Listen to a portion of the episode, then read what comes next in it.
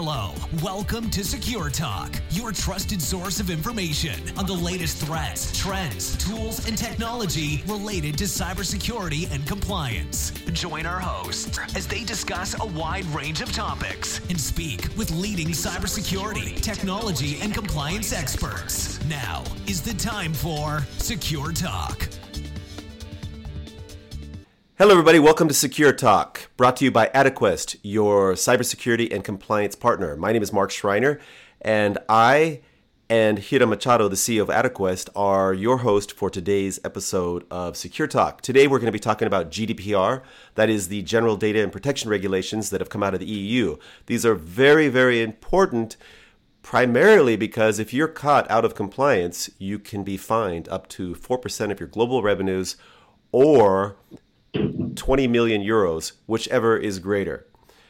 But today we're going to take some time and we're going to talk about what is GDPR, um, what what some of the things, uh, some key definitions that you should be aware of, and then we're going to talk about some ideas or suggestions in terms of helping you prepare for GDPR. Hiram, how are you today? Hello, Mark. I'm doing very well. What about you? Very good. I'm in Boston today. Fantastic. We survived the snowstorm and uh, having a lot of fun out here. Um, Sounds good. Yeah. If, if you don't mind, maybe you can start off and can you give us a little bit of background about you know what is GDPR, where did it come from, and where is it at? When does it become uh, enforceable?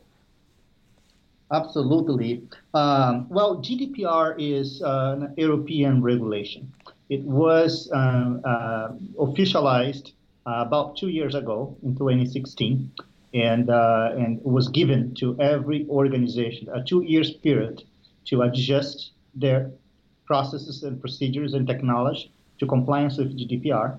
And GDPR will take effect as a law, as a regulation, starting uh, uh, May 25th, 2018. So we are just a couple of months away from uh, that becoming a law and enforceable by the European authorities. Uh, it's important to notice, though, that uh, even though it's an European regulation, it has a global reach. It's all about data privacy and data protection for European citizens. Uh, so any organization around the globe handling European citizens' private data um, are uh, bound to comply with uh, GDPR regulation. And uh, as you said, the fines can be rather large. So many, many organizations around the globe are, are watching very closely and, uh, and working on, or at least starting to work on, um, uh, updating their processes, procedures, and technology to comply with GDPR. Now, these regulations, did they just appear out of the blue, or are these regulations a derivative of past requirements in legislation? Well, European Union have, or the European uh, Europeans have had a, a, a, since 1995, they have had this uh, kind of uh, directive, which is more like a guideline, you know, for the different European states to go ahead and, and put their own laws in place. So, as a directive, that's not uh, enforceable uh, by law. So uh, with the advancement, and that's a 1995 directive. So as you might imagine, uh, technology wasn't as, as advanced, much less uh, uh cloud computing wasn't uh, as, as popular, or even the internet at that time. So uh, with the advance of technology, it was found that that directive needed to be updated, and moreover, not only be updated, uh, really made into a, a, more global law or as a regulation, it applies to every European uh, country uh, and it applies to every organization handling um, European uh, citizens or residents, rather, um, data. So, what are some of the key regulations that we should be aware of? Um, we'll, we'll dive into what type of data is affected next. But right now, what are some of the key things that companies should be aware of in terms of their responsibilities in terms of how they manage data that relates to EU residents?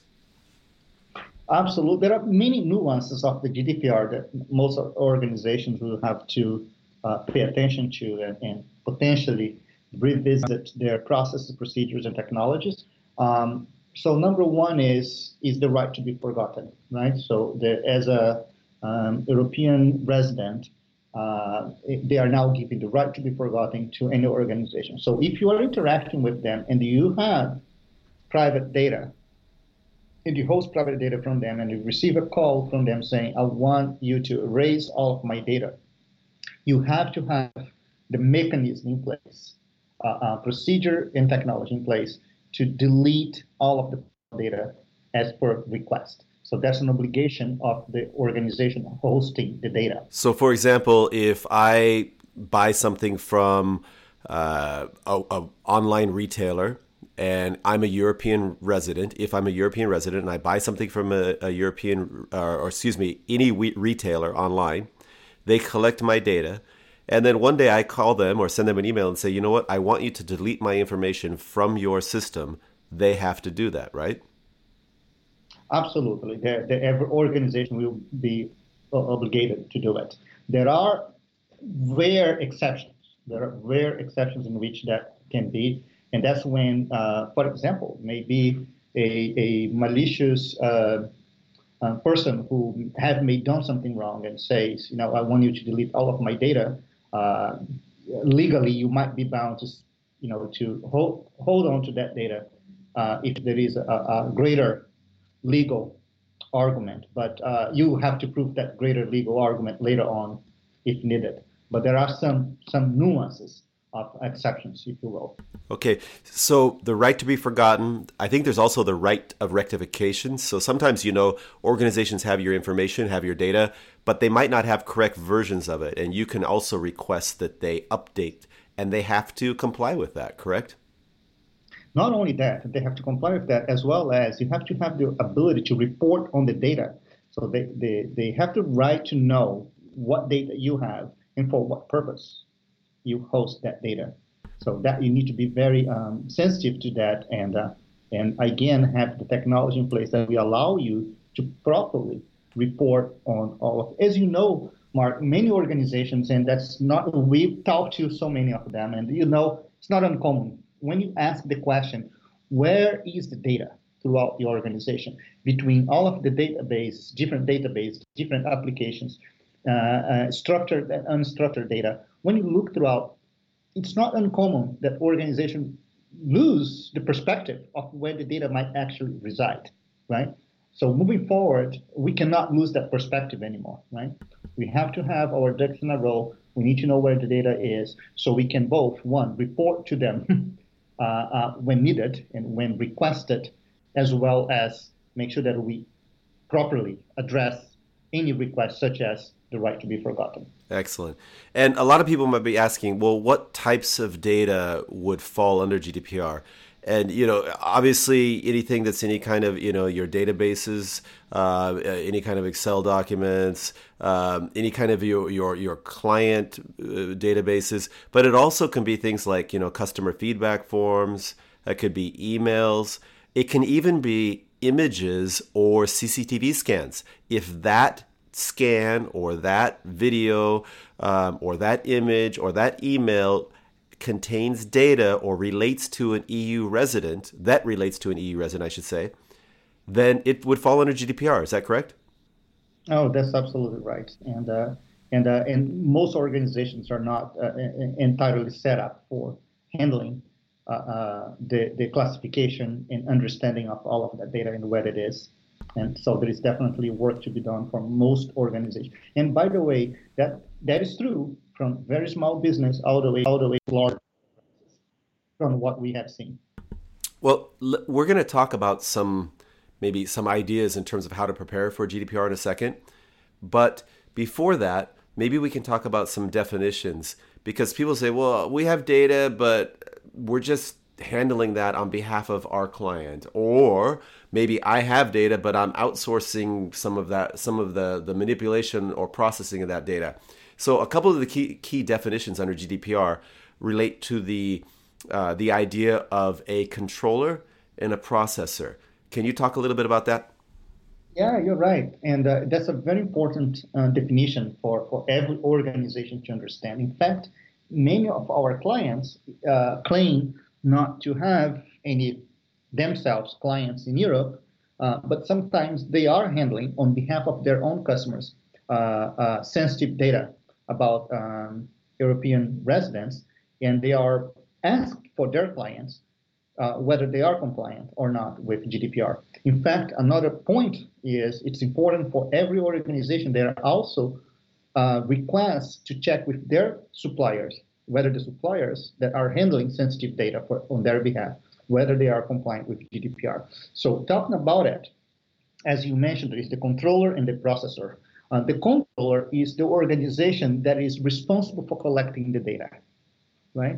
So in a typical organization, as an example, uh, an organization will collect data about employees, right? And they have, if they have employees that are European uh, residents, um, EU residents, they will collect data about that employees, those employees, and in doing so, they are the controller, right? They have their perhaps bank account information, they have their social security number or the equivalent in each one of the European countries, and um, their addresses and so on.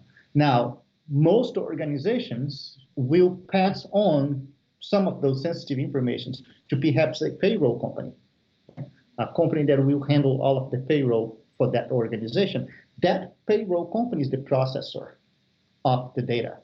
And both are equally liable to compliance with GDPR. Wow. So, um, you know, like you said, if if if a, if a company says, "Well, hey, we don't we don't have a business in Europe," um, but if you have data that's you know customers in Europe, you still fall under GDPR. And maybe you don't have either. Maybe you don't have uh, any uh, offices in Europe. Maybe you don't have any customers in Europe. Maybe you don't have any employees in Europe. But if you are processing data on behalf of an organization and that data relates to EU residents, you would fall under GDPR as a processor. Is that right? Yes, that's absolutely that's absolutely right. And and uh, we also have these questions that many organizations are asking. Well, I don't have any any um, entity or presence in Europe. How will the European Union find me? Right. Well, there are many ways, and any there are there are recourse that they can use. Uh, they can uh, invoke international laws and and and, and, that way uh, come after uh, applying their laws against you. Generally speaking, uh, if we are talking about the United States, uh, we really don't know what's going to be like. Nobody can answer that question for sure because it hasn't. There has never been a case yet, since it's not a law.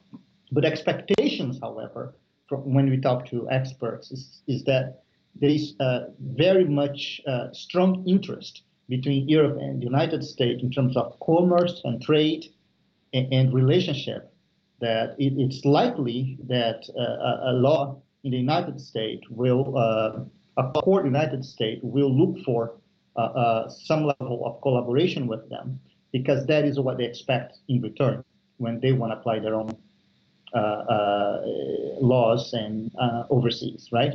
Particularly in Europe. So number one, there is that expectation. Second, they can ban your organization from being able to do business in Europe uh, that would be the probably the least uh, invasive uh, way of of, uh, of uh, uh, applying the, the regulation on you. But that there are also ways for them to do it. Yeah, and it's interesting because a lot of companies in the U.S. Um, or in other places are working towards compliance for GDPR, not just because of GDPR, but because they realize that this is a global trend towards data protection and, and privacy and, and individual rights in terms of protecting their data. And so they realize, well, it's GDPR today. There's going to be something in, in America tomorrow. There's going to be something in their country later. In fact, China just came out with their own version of GDPR, which apparently is supposed to be even stricter than GDPR. So working towards compliance toward GDPR probably will help you with you know some some protection um, uh, in terms of falling out of compliance, um, but will also help you in some of the other areas that you may be doing business. Uh, speaking of which, if, if, we talk about preparation for GDPR, Um, you know, do you have any thoughts in terms of how an organization, you know, where do they start? Because it's a lot of companies out there like they're like, oh my God, it's May 25th. What do we do? How how do we get started? Yeah, there is this whole thing about you know what's going to happen on May 5th, right? And the expectation right now is, you know, uh, they cannot look into every single organization around the globe on May 25th. So the expectation is that's when uh, uh, the regulation goes into, into uh, uh, being enforceable, and you know the, the regulators will start looking for you know for companies that are out of compliance, and that will happen gradually as they they work they, through their, their, their jobs and, and they, they find irregularities around the globe. That's number one. So the, the really uh, what we tell all, all of our clients today is just get with it, right? If you are ever uh, um, encounter uh, uh, uh, regulation coming after you, the worst thing that can happen is I had an incident, I had a data breach, and I was doing nothing about GDPR. That's the worst thing that can happen. Uh, as long as you have started on something and you you know where you are in the process, that's already one step ahead. And uh, and that's where most organizations are today anyway. Uh, there are very few companies that I would say that I would call 100% compliant with GDPR, or they're even, I would expect to be 100% compliant with GDPR by May 25th. But um, hey, you have you have to get you have to start somewhere, and it's time to start. Well, in fact, you, you bring up a good point because it, um, a lot of experts in the field have said that you know it's really tough to be 100% compliant. In fact, we we don't even really know what that is. Um, the important thing is, is you're working towards compliance, and they expect that the regulators will have a friendlier posture towards you.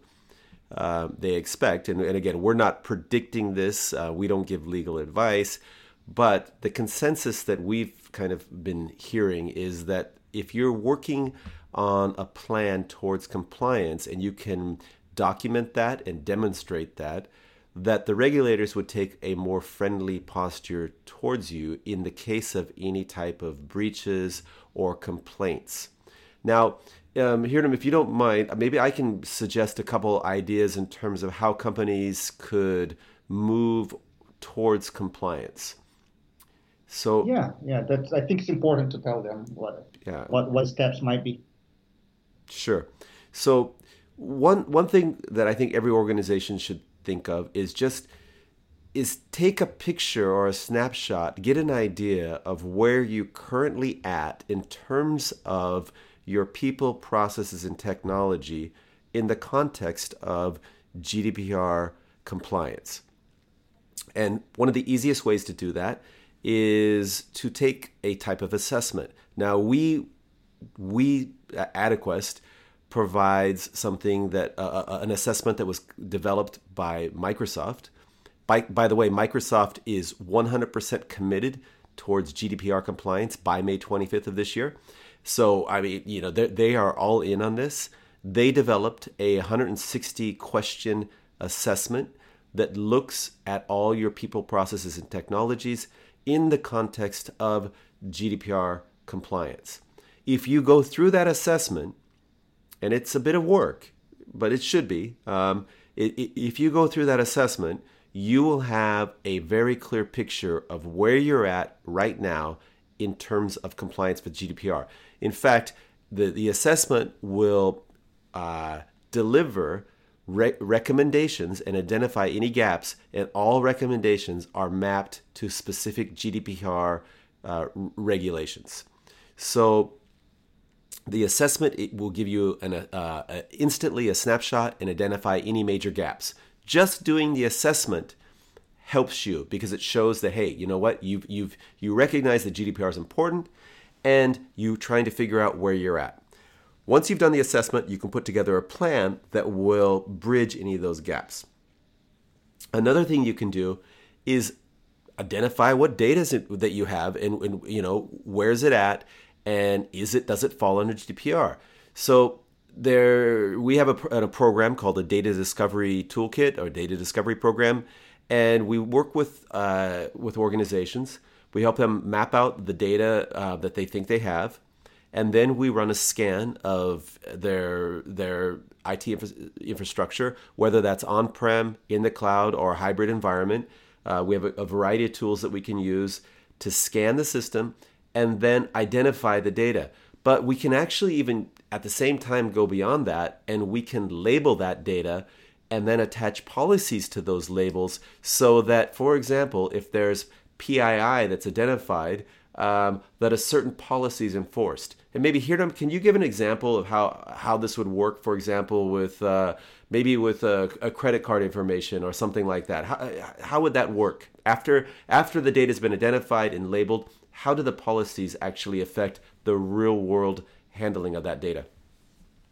Yeah, absolutely. With the right systems in place, right, uh, we can use something called DLP, data loss prevention, right?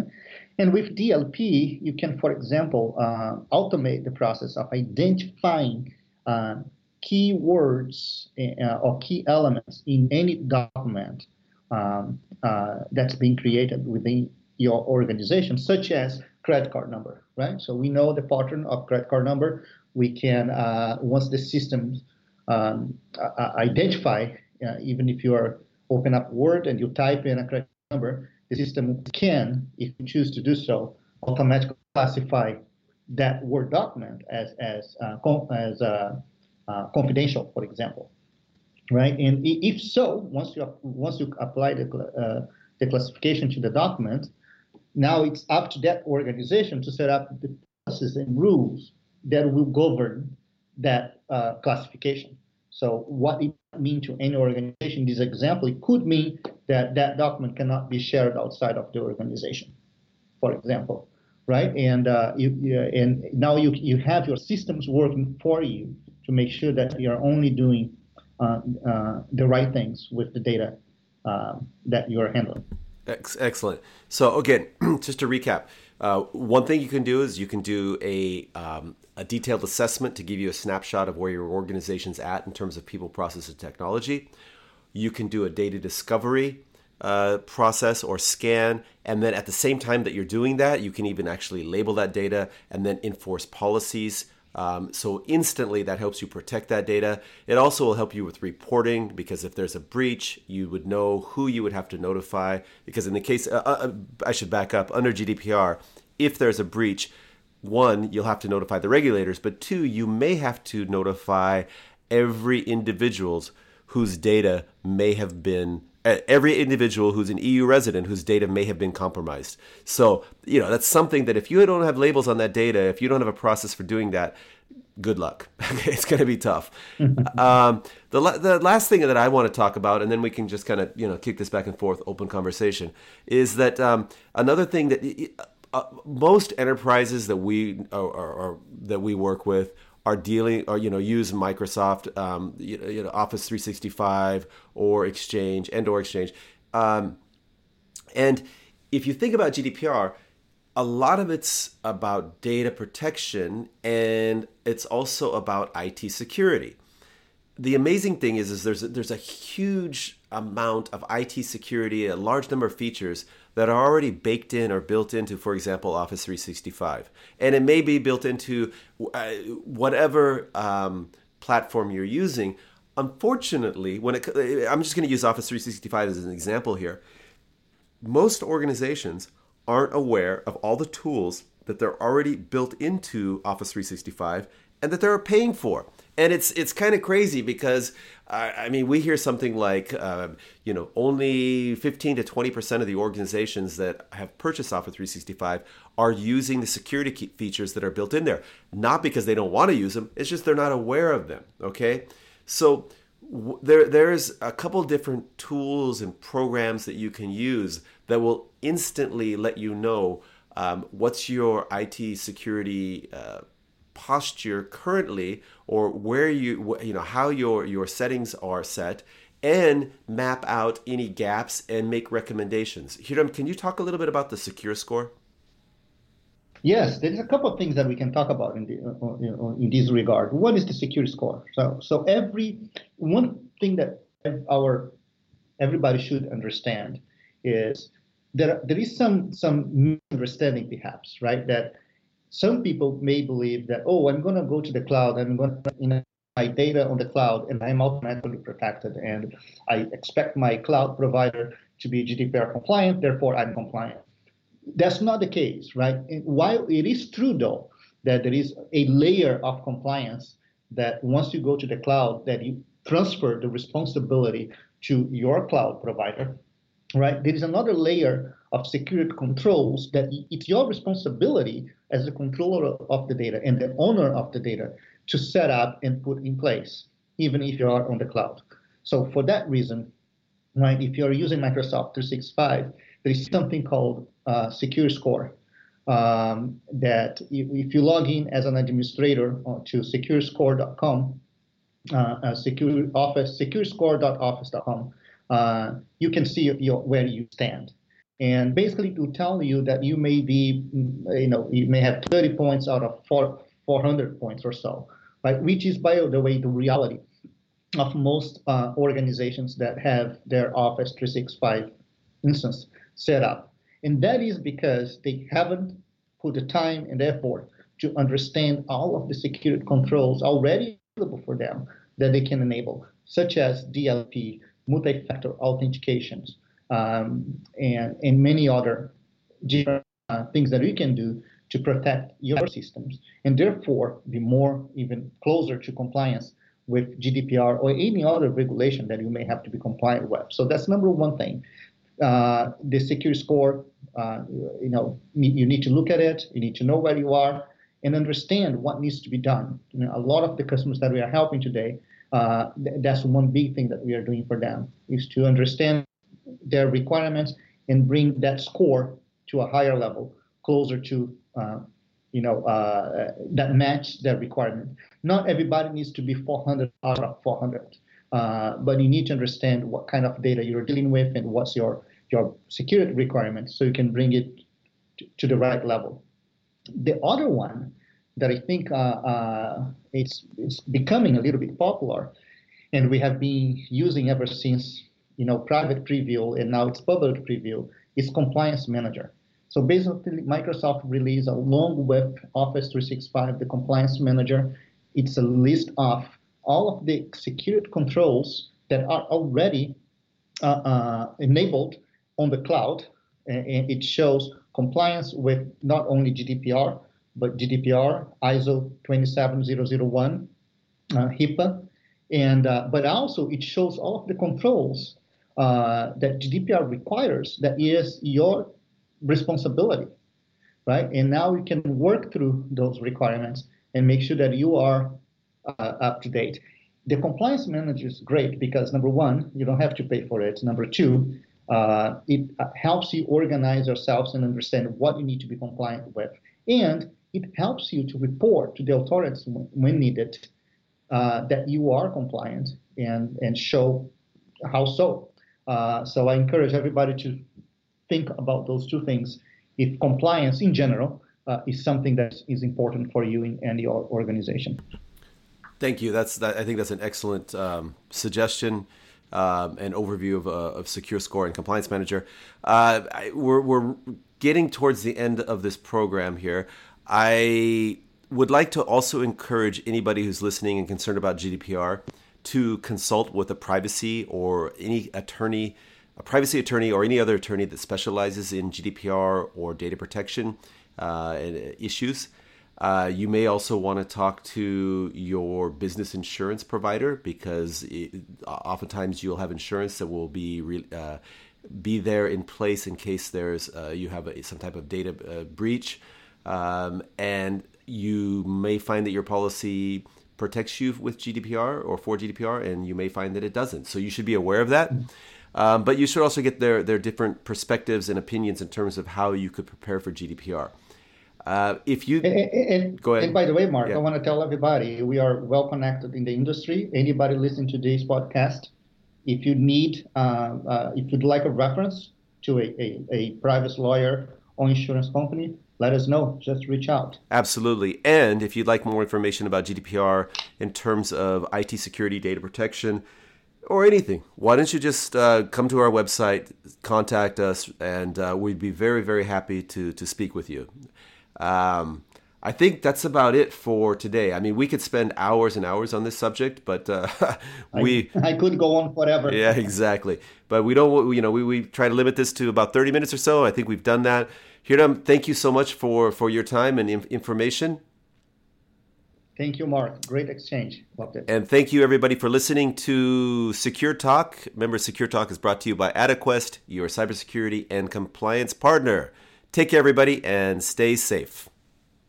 Thank you, everybody. Hello. Welcome to Secure Talk, your trusted source of information on the latest threats, trends, tools, and technology related to cybersecurity and compliance. Join our hosts as they discuss a wide range of topics and speak with leading cybersecurity, technology, and compliance experts. Now is the time for Secure Talk.